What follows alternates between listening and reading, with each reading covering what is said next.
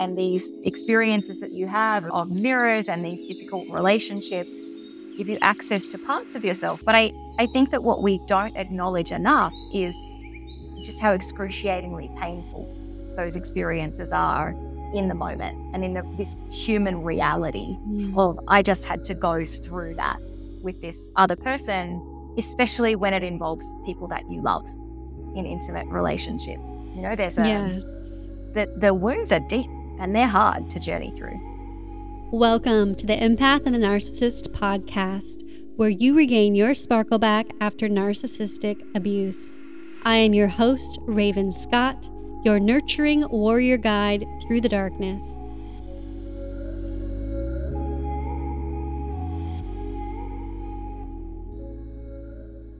What if you could change your life by changing your mindset? Learn about the power of the human design system to help you do just that. Human design tools is a powerful self discovery tool for shifting from being stuck in the web of lies from the narcissist to living fully into your authentic expression. It is a chart that combines astrology, Kabbalah, I Ching, the chakras, and the science of neutrinos to understand your unique energy map. This is episode 117 How the Human Design System Can Heal from Narcissistic Abuse with our guest, Holly Marie. Holly is a spiritual teacher activating people into success and breakthrough. She's a manifester as a human design type.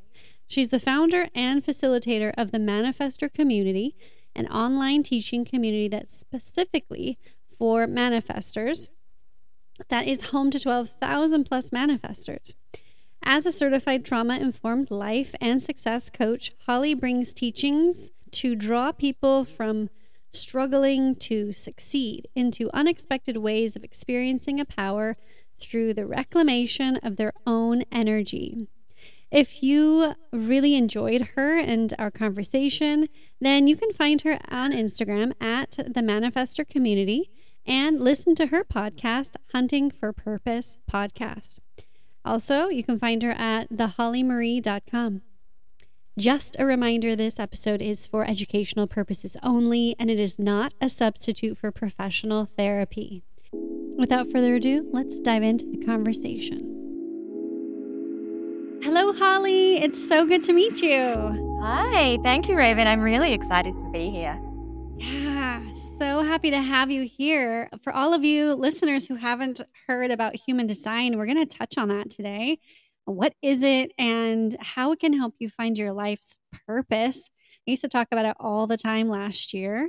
And it's just been something I've just been inundated with all this like narcissism topics, which are really needed right now. So I've been hmm. really focusing on that healing. And you said yourself, you have a bit of experience with that and trauma as you Excellent. are a certified trauma informed life coach. So, yeah, tell us tell us a bit about your journey and your experience. Oh, all of the things, all of the things. Well, the work that I currently do, I know, right? It's a big open playing field.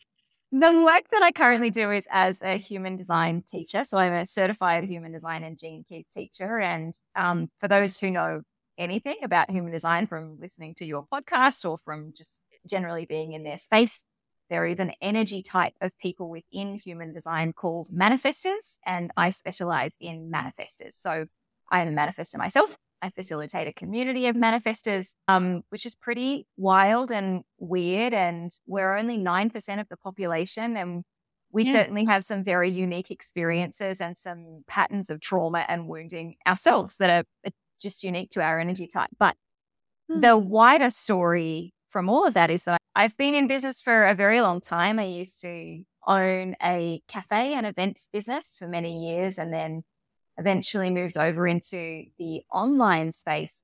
And I've always been fascinated. I mean, going back even further than that, I was a registered nurse. I don't, mm. it, it, was a bit of a, a weird leap, like going from nursing into business. That's a whole story in itself. But I've always been really fascinated by this junction of the human experience, right? And we have an emotional and an energetic experience as humans. And how does that interplay with this very kind of structural mechanical vehicle of business? Because mm. that's what a lot of people are discovering now as we're getting this huge flood into the business space after the pandemic for the last couple of years, I think people are really discovering that there is a much deeper fusion between their wounds, their traumas, their emotions, their belief systems, and how that plays out in their business than really what we've ever identified before. I mean, we just have a plethora of entrepreneurs now kind of creating their own niches and, and building their own paths. And I think a lot of people are very quickly realizing uh, I can't move that path forward unless I see myself and heal myself. And that's going to have a direct impact on my success and, and my income yeah. and my growth in this space. Right. Absolutely. And that's that is the thing as far as what I found is when I tried to better my business years back when I first left and I left my relationship, it all of a sudden became this like self healing spiritual journey. I'm like, I just wanted to make more money and like get more clients. And all of a sudden, I'm diving deep into this rabbit hole of the spiritual world, which kind of got me into trouble a bit. But then I'm so grateful for uh, everything I've learned and discovering human design. Yeah, it's really been a clarity spot for me. Hey, Empath. Just wanted to take a quick break and read to you an excerpt from my book. To all you empaths out there chasing fake love, the trick in breaking that pain cycle is to stop chasing and start fostering love for your own self. Grab my book or listen to it on Audible. It's called Empath and the Narcissist. It's a healing guide on how to overcome narcissistic abuse, recover from PTSD, codependency, and gaslighting manipulation. Now back to the show. Yeah. I think the beauty of a system like human design, and I think that there are many systems and many languages that can give us different lenses into ourselves, which is so important. So, human yeah. design is certainly not the only way to approach it. But I find that human design is picking up a lot of relevance to people now because it's very structural language. It's it kind of creates these access points into yourself that are very easy to see mm-hmm. with a lot of mm-hmm. clarity and and that's certainly what people are craving. Yeah. Yeah i found i wanted to ask you a bit about the centers because what i'm finding okay like i'm not certified human design at all. I did a whole bunch of my own self studying i read as many of my family and friends charts and colleagues to kind of just practice reading the charts. But what i'm finding is the limited information that i have. It's like you look at one center, let's say, for instance, the throat center. Someone with a white, undefined, it's actually technically open, not undefined center, has certain traits that someone with a defined might have. Like, I'm like, oh, you know, like you do that that horrible thing where you start like when you're learning like labeling people like, oh, you have an open throat. They're like, actually, no, I have a defined throat. and I'm like, oh, that seems very contradictory. I don't know what I'm missing here to the piece of the puzzle yeah, so there's something there that I'm missing. Yeah, for sure. I, I think it's because it's energetics. I mean, everything in human design is about energetics, and it's just different aspects of energetics that you're looking at within the body graph. The energy centers, so there's nine energy centers based originally on the chakra system. So seven chakras, human design split two of those chakras out. So it's made it into nine energy centers, which gives it a little bit more specificity, I find for myself because your center can be open, completely open. It can be undefined, so it has a little bit of familiar energy in there, or it can be defined, which means it's yeah. very familiar, it's repetitive, it's you know almost cyclical in the way that it moves, but it's all the same energy because it's all under the same theme. It just shows up in slightly different shade and slightly different nuances. And I think what's challenging for a lot of us, and you represented that so beautifully, is that we can have conditioning in an open or an undefined center, these patterns of behavior that are conditioned that we've been hurt from in the past and we've experienced difficulty with that. So we create conditioned behavioral patterns that help us get through that. But in a defined center, we can also have shadow, right? So shadow being the flip side of that powerful energy. And shadow and conditioning are remarkably similar. They're very, very similar things. And so usually that's what you pick up on people around you or even within yourself. Like oh no, I, I, I don't have conditioning here. I'm totally fine because it's just defined center. Well, when there's the shadow, there it is. it just like, right there and revealed itself. Yeah. Yes. Yes. that is true. Yeah. And I think maybe it's because people are trying to share the information so fast and they're blogging and doing YouTube videos. Like it oversimplifies a lot of it. And for me, when I was listening to Ra Uru Hu, I was like, I don't know what you're saying. Like he would talk about something he described. I'm like, you're somewhere else. Like I can't comprehend what you're saying. So yeah, I was like, I was a bit lost in the dark. And so I, I just kind of dropped it. And I'm like, well, I'll just continue and focus on astrology, which I love too. And I think I love this concept of energetics. Like you try and analyze people with whatever chart, Enneagram, all this stuff. But just like the narcissist or toxic person, if you're operating or they're operating in their shadow, they're not going to really truly present like the true essence of that energy properly to you. So it's going to almost be even more confusing trying to psychoanalyze them through their charts. Oh, yeah. I think the world would be just significantly easier if everyone was simple and straightforward, right? But we're we're all energetic beings having this kind of weird, funky human experience. And even within something like human design, we can have two people with almost identical designs who present completely differently. Ooh, because, like twins. Do you have experience yes. with twins? Oh, absolutely. So absolutely. Yeah. yeah. Yes. And and because they interact with the world differently and they filter things differently and they experience both growth and expansion and wounds differently, it creates a different person. So I think on one hand, it makes humanity confusing and on the other hand, it shows us the rainbow. There's a spectrum where all of us are complex and all of us are nuanced. Yeah. Yeah. There's so much potentiality and open spaces for us to grow and choose, you know, continue to wind our path left or right. Do we continue to grow and start to really learn how to put up boundaries, or do we just continue to stay in this loop when we all have the timing and the journey yeah, and we choose. It's unique. Yeah. Absolutely. Absolutely. Yeah. And some people will stay in the loop forever. And that's yeah. that's their journey, right? Unfortunately. That's journey. yes. Yeah. Yes. And then we just say adieu to them. Yeah. So talking about people, yes, sayonara. Talking about people looping, what experiences have you had? Like what brought you to this trauma informed life coaching?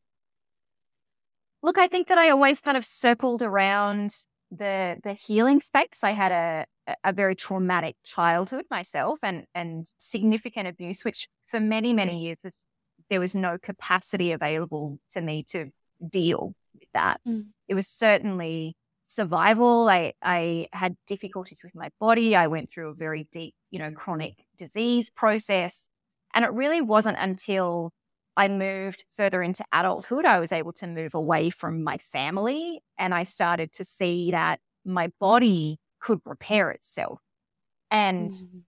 that that really led me down the pathway of somatics initially to say that there has to be some connection between what my mind is processing and what my body is representing to me.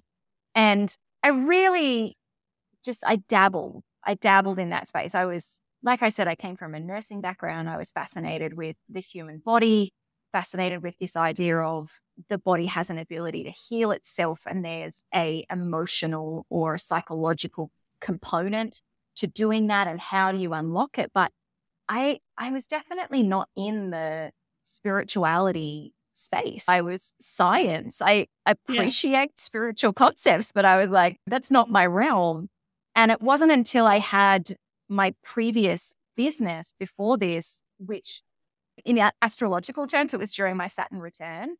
Um, mm. So it, it, was horrific. It's just horrific. And uh, again, significant adult trauma, repeating the themes of abuse that I'd had through childhood, mm. financial abuse, threats, you know, extreme emotional damage. My mental health suffered my body, which had physically repaired itself remarkably, then went downhill again, and my system started to fail and go into these really stress induced disease processes. And mm. coming out of that, coming out of that journey, I felt like I had absolutely no choice but to investigate trauma. I had to because there, there was just such a volume of trauma then in my life to go through. It overflowed. Like, it widely presented itself. Thank you, Saturn. correct. so appreciate that shadow. Good of you. Good of you. And I think that for some of us, that's the the crisis point that we need to reach. I don't think that that's the case for everyone, but I think certainly for some of us, we develop capabilities around traumatic experiences, around belief systems and, and patterns that are not helpful for us. And we can, we can loop, we can continue the rest of our lives in those patterns. And I firmly believe that we get nudges, just sometimes small, sometimes really, really big. And I got a really big nudge, and that left me with no choice but to say I either succumb to this as a victim, and this will really determine the rest of my life. If I continue to go down this path of ignoring what has happened to me and ignoring how it's playing out, or mm-hmm. I exit from my life, essentially, exit from my normal social circles and my career and everything that I've expected of myself. And I just dive headfirst into this. And that, that was when I landed, I suppose, in, in the spirituality pool. I golly, there's so many things. I looked into meditation. I'm a meditation and breathwork practitioner. I started really looking into the concepts around energetic frequencies. I have always been enamored by how trauma shows up in everything. That mm. your trauma is a it's a finicky little beast, right? the way that your central nervous system holds it, the way that your emotions are processed. And I think that over time I just blended it. I blended mm. it all mm. together and human design has been one of many, one of many tools that I've used. And I think it's given me some great language to do very deep cellular healing work for myself. Yeah, I I guess that's kind of the journey up until now. I wish it was a more straightforward story. Hey, like a one, two, three step. Oh, like I did this and this, and then here I am. But I think it's always it's always complex. Yeah, we always have a winding road. That doesn't make sense for it to be straightforward. Yeah, that's not the human way. we kind of go backwards and forwards and left and right. And oh, wait, let me try this over here. And oh, no. Yeah. Yeah. I think that there's a challenge for all of us, especially in business, when these days in my business, the things that I deal with are mine my money traumas, they're my money stories, they're my limiting beliefs. And so I can work on myself with that. And then that has an impact on my business. But mm-hmm. for some of us, we have a history in business or even in a professional career where it hasn't been our money trauma and our money story that's created these wounds. It's been the influence of other people's money trauma mm-hmm. that has come onto us. And that is certainly a very challenging dynamic to live through. And on the flip side, creates the possibility of so many lessons available in there. Yeah. And that just parallels everything in regards to our trauma. Like when you get entrapped by the narcissist, let's say it's just romantically and you have everything, it's like, well, the reason that there is that attraction is they have damaged wounds, they have trauma, and they want you to continue to parent them and to lift them up and to be like that source of supply of you know their highs of being able to control you like all the things that they need right to fill that hole for their trauma.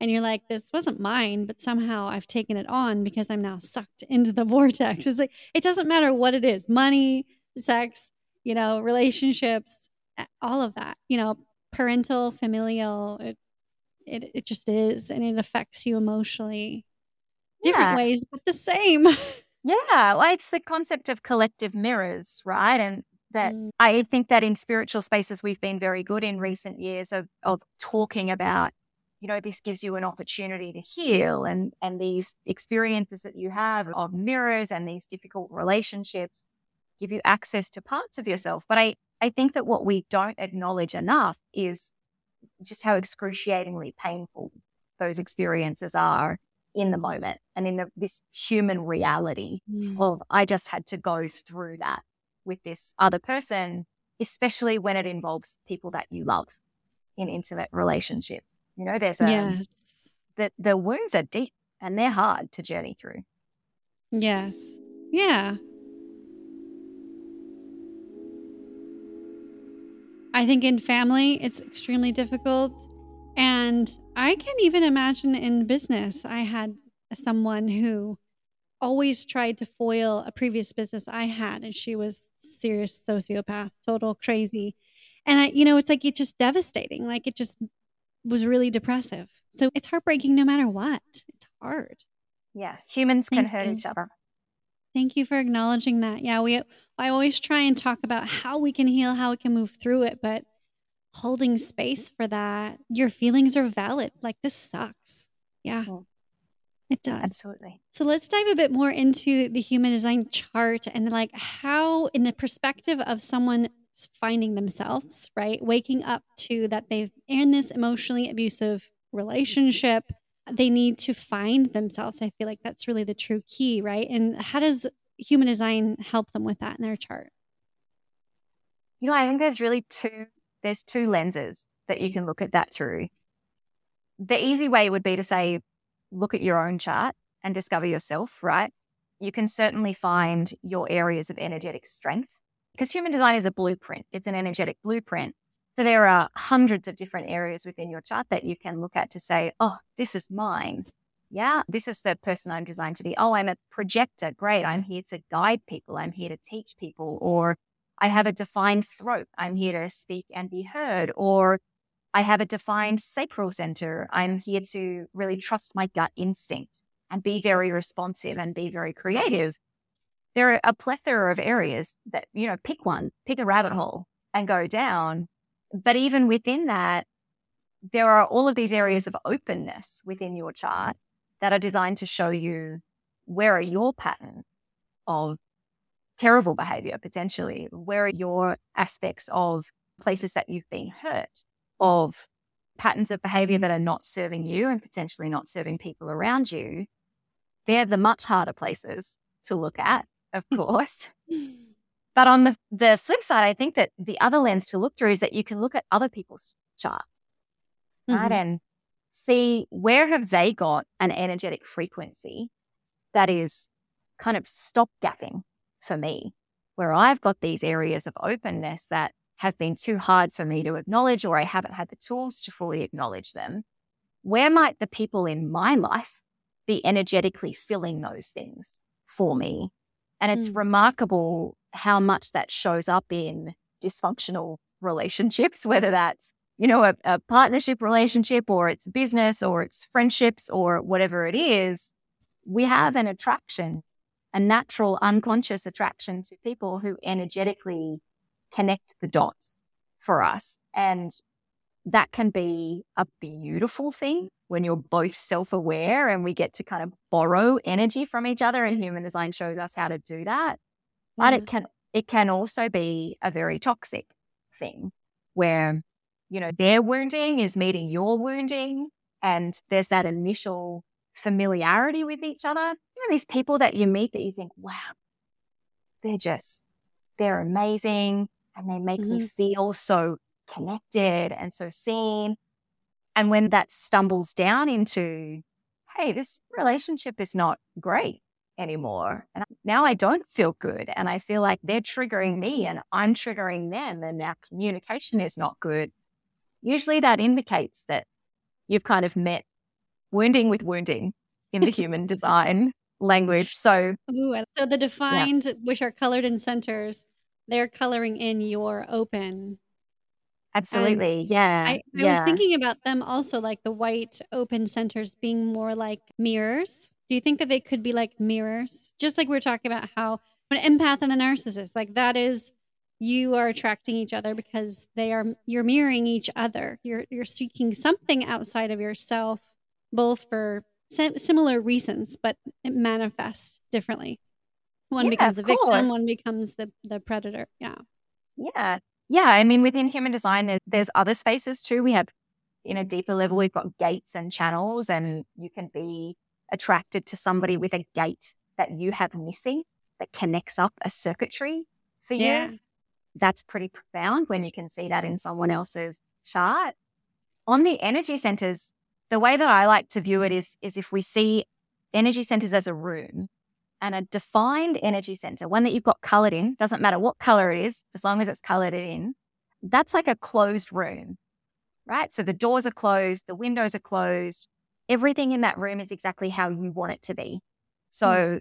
it's got the couch that you like, it's got the cushions that stay on there. Your children never take the cushions off and never leave them on the floor.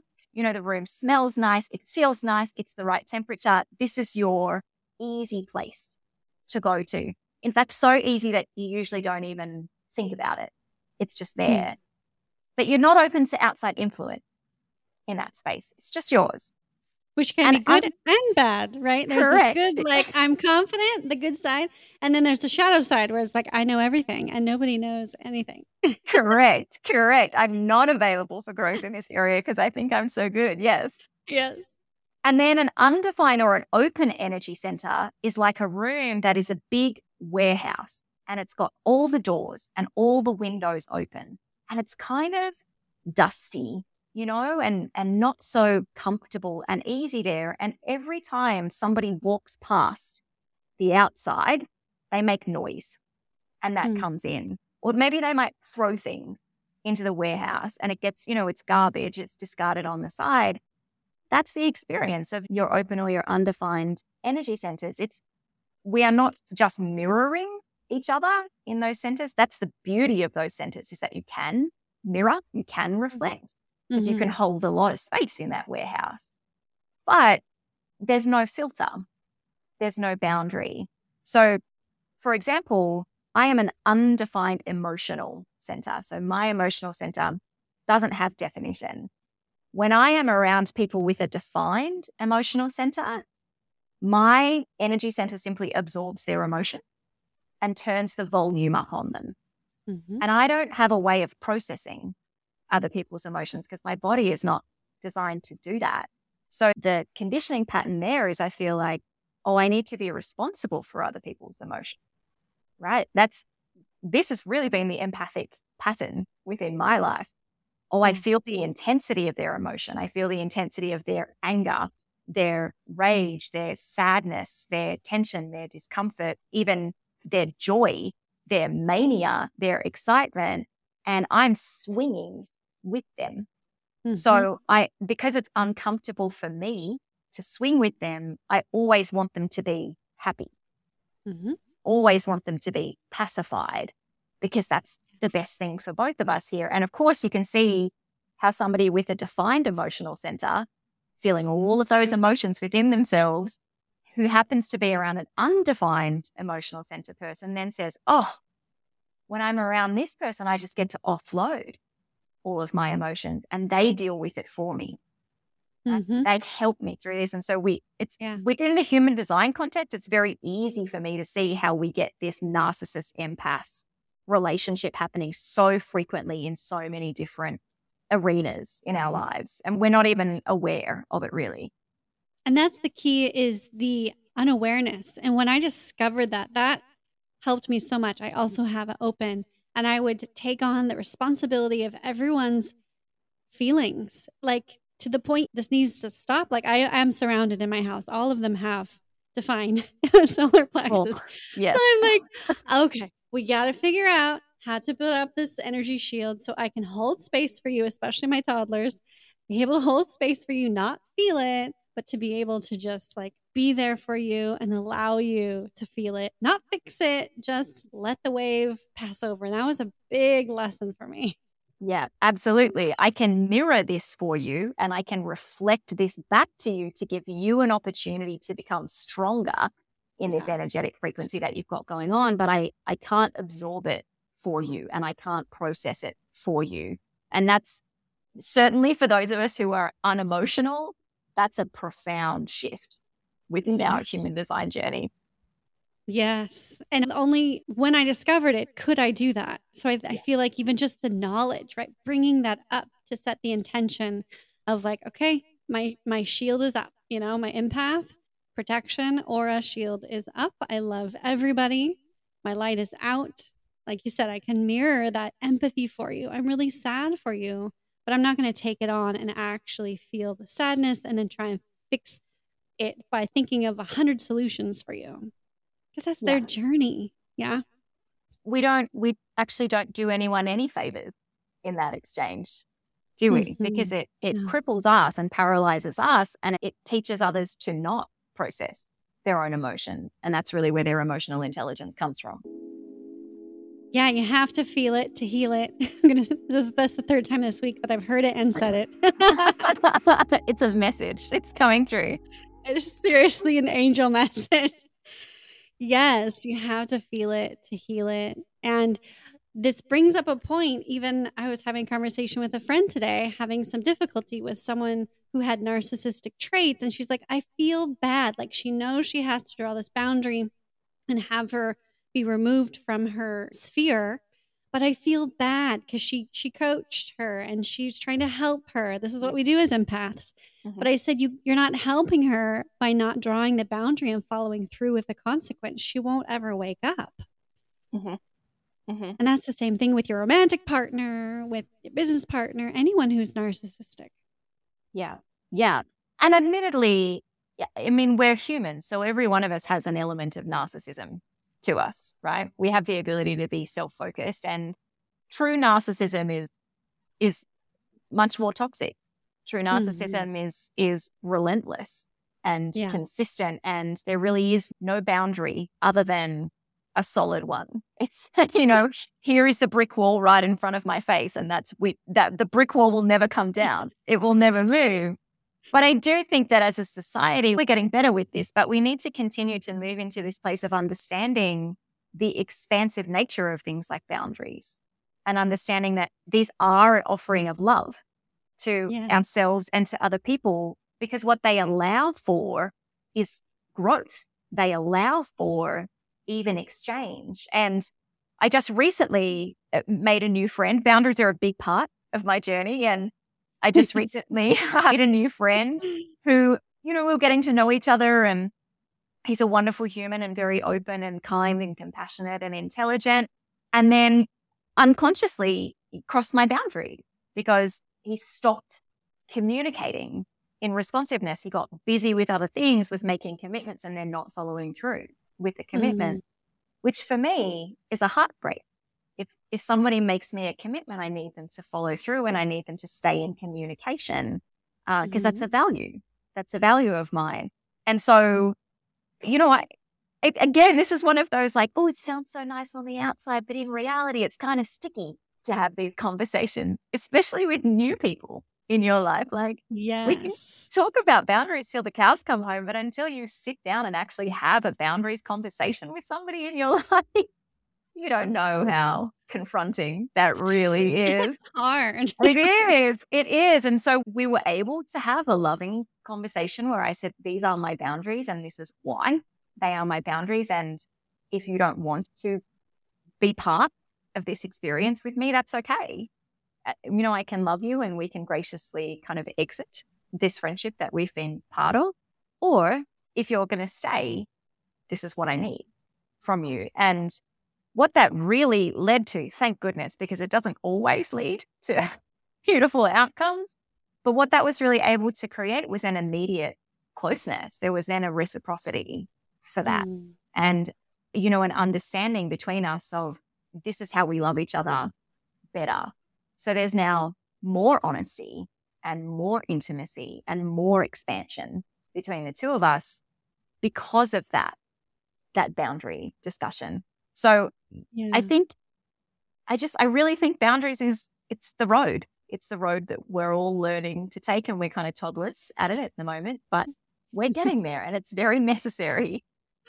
It is. I was just thinking when you were talking, it's like, you know, pruning the rose bush. You can't have fresh new rose buds growing if you don't prune back your rose bush. And that's the same thing with making room for new opportunities, new friends, and at the time, if the pruning does mean that it's an uncomfortable situation, like you said, it's still growth and expansive. It either gets cut off and discarded, or that one little leaf stays and then and another branch grows from that leaf. But you have to look at it and you have to address it. You can't just ignore it because it won't fix itself.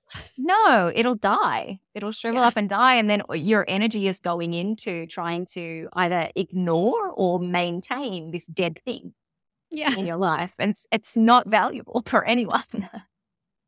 oh my gosh, that's not fun. That's not a fun place to be. Because even while you're trying to resuscitate the dead plant slash relationship, you yourself are dipping into your shadow self because you're mm-hmm. starting to do things that they would do like control or manipulate to like try and get them into your sphere or chase them or accuse them or all the things you know that i i'm just speaking out of personal experience oh no i'm there with you yes i yes ma'am present you know this is part of being a human is you experience it to be able to teach it and to share it and for other people to see it and awaken as well. Yes, very much so. Mm. Are there any other places in the human design chart where you would see empathic tendencies, like subconsciously? Yeah, certainly. You have what we call a profile in human design. So these are two mm-hmm. numbers. So, really, within the human design structure, most people will represent themselves as a label, like most systems do, where it's your profile it's your inner authority, which is your decision making center within your body, and then it's your energy type. So you might be a three five emotional generator or a five two splenic projector. Okay, so we kind of always have these three things together. Each one of those will lend you in kind of one way or another in the context of, of being empathic. We do see energy types that are more empathic than other energy types. Hmm. projectors mm. and reflectors certainly are more mm-hmm. empathic than others. Your your authority, so we have seven different authorities in human design. Most people are emotional authorities. That will lend itself as well to do you naturally see yourself as an empath or do you not? Because most people with an emotional authority don't tend to struggle with that experience. It's everyone else that has an undefined emotional center that struggles with the empathic connection. Mm-hmm. And then the mm-hmm. the profile, we have six different profile numbers and certainly within some of those profile numbers we see people who have more of a tendency to be in empathic exchanges or identify as an empath. So uh, I personally am a four six. Both of those numbers are very connected with people. The mm-hmm. four line is all about intimate relational connection. It, the value is the meaningful exchange with people. Mm. I have always identified as an empath because for me, relationships and the level of love and connection and intimacy in those relationships determines the value of me as a mm. person. Mm. Yes. The line six as well is very observant it observes the patterns of human behavior and then says, let me share this wisdom with you. Let me show you mm. what I've seen. But there's a vulnerability to that because I'm sharing these things with you based on my own experiences, on the wisdom that, that I've fought for and that I've mm. won. Line sixes tend to be pretty empathic. And then the line twos are probably the other people that lend towards it. The line twos are introverted. We call them the hermits. They're they need their own space, but they need that for this, this creative sensitivity. They're very vulnerable. These are the people that create conceptual creativity, right? So usually interior designers, graphic designers, architects, artists, musicians, yeah, actors. But you need your own safe space within yourself in order to express that creativity. So for line twos, then putting that out publicly and letting people see that is a very emotionally vulnerable place to be. And so they become mm-hmm. hypersensitive and hyper aware of how people are responding to them, how people are treating them, whether they're approved or rejected, whether they're seen and recognized. So certainly I think the twos, the fours and the sixes, all the even numbers are, are the ones that would lend themselves more to the, the empathic behaviors. Oh yeah. What about in the centers? Anything open or no? I, I think that, like we've discussed, wherever you have an open or an undefined center, mm. you're going to mirror, you're going to absorb other people's energies, mm. mostly unconsciously, but that can spiral you in just, it's an intensity. It's a, a space that says, I am feeling your energy at a higher volume than you are feeling your own energy. And so mm. this can be exquisitely expansive or exquisitely painful for me to do that, depending on who I'm around. The emotional center is is always going to be the biggest one because mm-hmm. if you are undefined there, you will feel other people's emotions. You just you will. There's no way to stop it. it you just need to work on boundaries.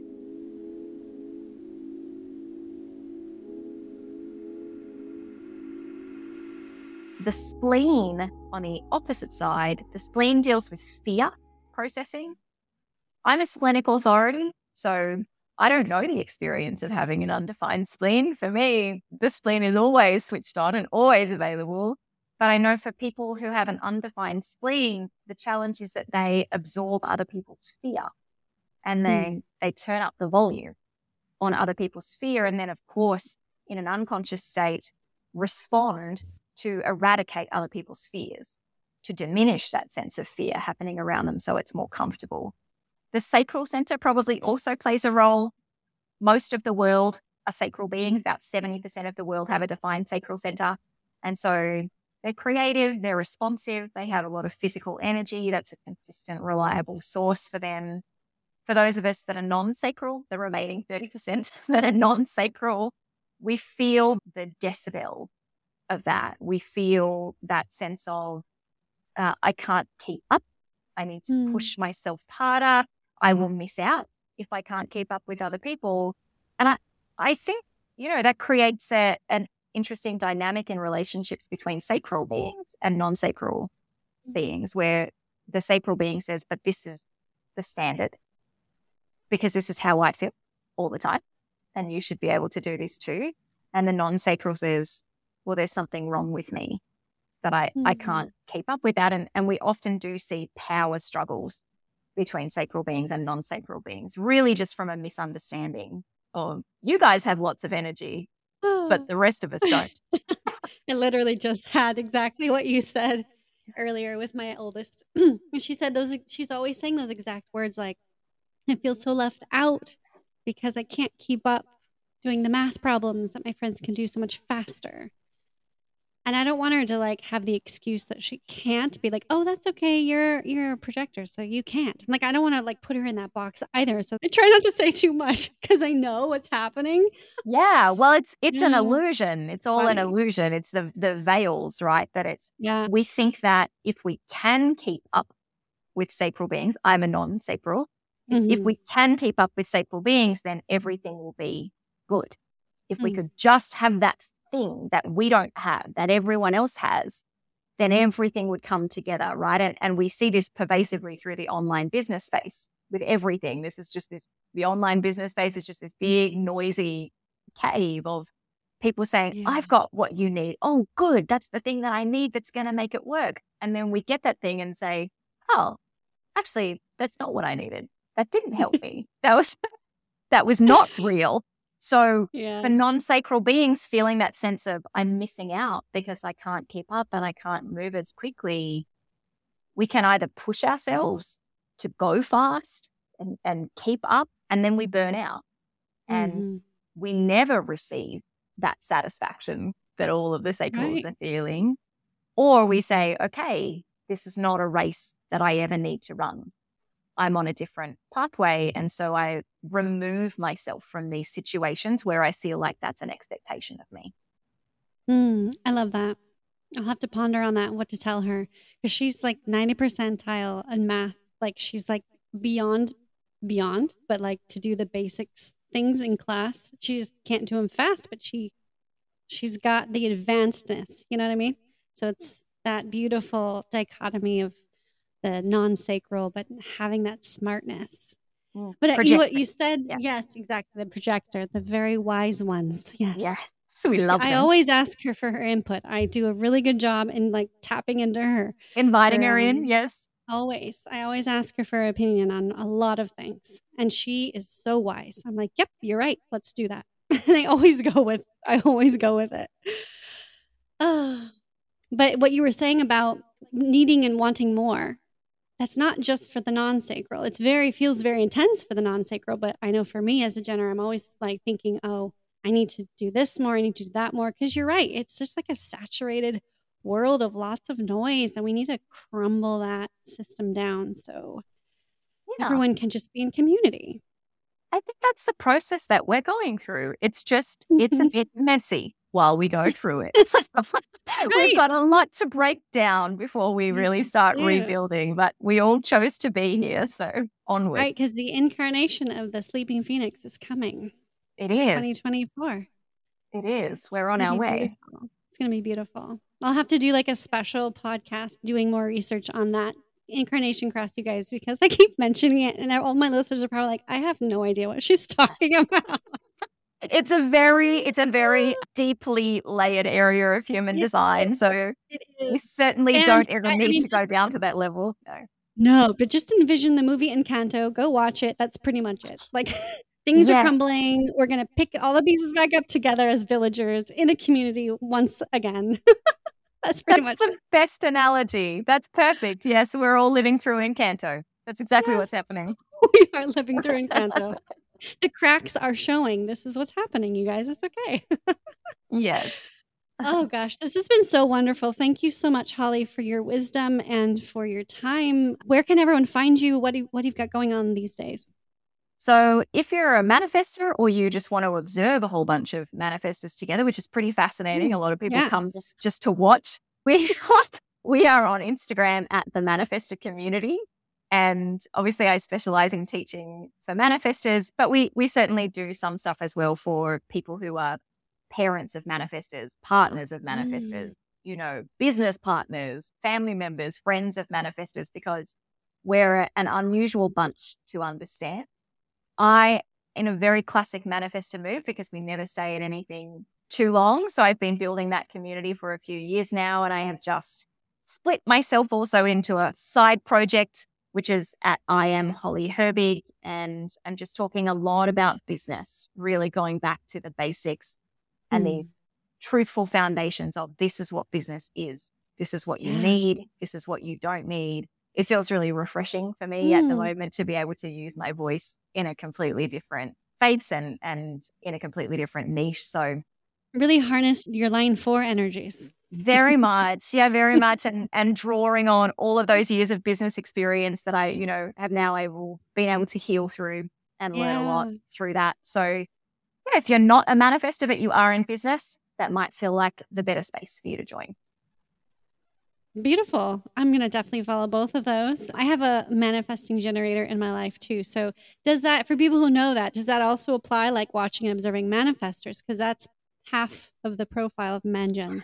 It's similar. We have some similarities. Manifesting generators are more generator than they are manifester because uh, you've got that sacral drive going on and have the ability for responsiveness. It's an open aura. You know, there's a, a lot of dynamics that change there.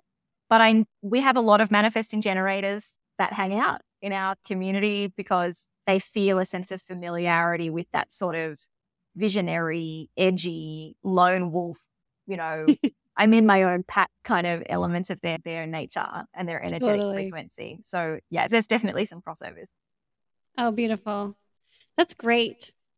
Well, thank you so much for being here. Amazing. I am deeply honored to bring you this show three times a week, and I'm honored that you show up and listen every time. Again, this week, thank you for another beautiful review. Keep them pouring into the podcast. And if you've read my book, please write a review as it shows social proof because now there are so many empath and narcissist books out there on Amazon. Mine was one of the first five that I found, and now there's probably 50. You can't start in your next chapter if you're rereading the last one. This is just one of the many beautiful spark reminders that I've drafted for you to receive every week. If you wish to receive Sparkle reminders just like this, sign up to get this gift every Saturday into your inbox in the link in the show notes. And also, the bonus when you first sign up is you will receive the How to Draw Powerful Boundaries workshop that isn't actually just about boundaries. There's a lot of spiritual healing in there for your soul as well. You can follow me at Instagram, reach out, say hello, share with me how you're doing at Raven Scott Show. I am here for you perpetually on Instagram and this podcast. And remember, always keep your unique light shining. See you next episode. Losing time, I'm fading fast. I just wanna make it last. Try to let go of the past. I close my eyes, embrace the blast. Everything finds me at the perfect time. Madhvi is helping people clear emotions, trapped cords, and subconscious beliefs every day through the emotion code. She is amazing. I'm personally working with her on my relationship refocus uh, after I've completed my abundance clearing. And my God, it does it is it working? It is so working and it's so amazing. I'm clearing out things like I feel safe to express my thoughts and feelings with my partner. I'm clearing out old connections, disappointments, trapped emotions from way back into my childhood with my sibling. And so if you have not connected with her, you must just try.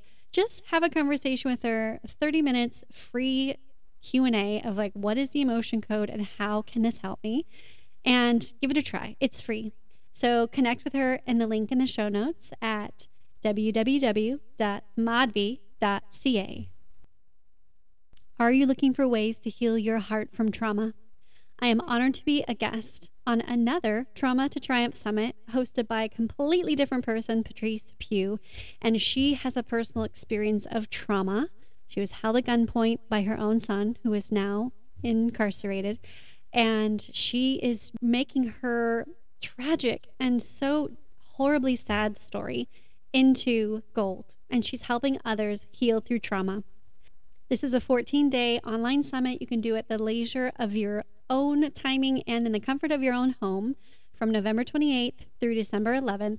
Patrice Pugh is taking you through different topics of how trauma does not define you, going from survivor to thriver, taming the bullying between your ears, and what I'm sharing is five stages of forgiveness. The best part is it's totally free. So get your free ticket for the Trauma to Triumph Summit today in the link in the show notes. Restlessness to hell and back. What's my purpose? What do I grab? A slippery surface, a heart attack. And sometimes you just gotta.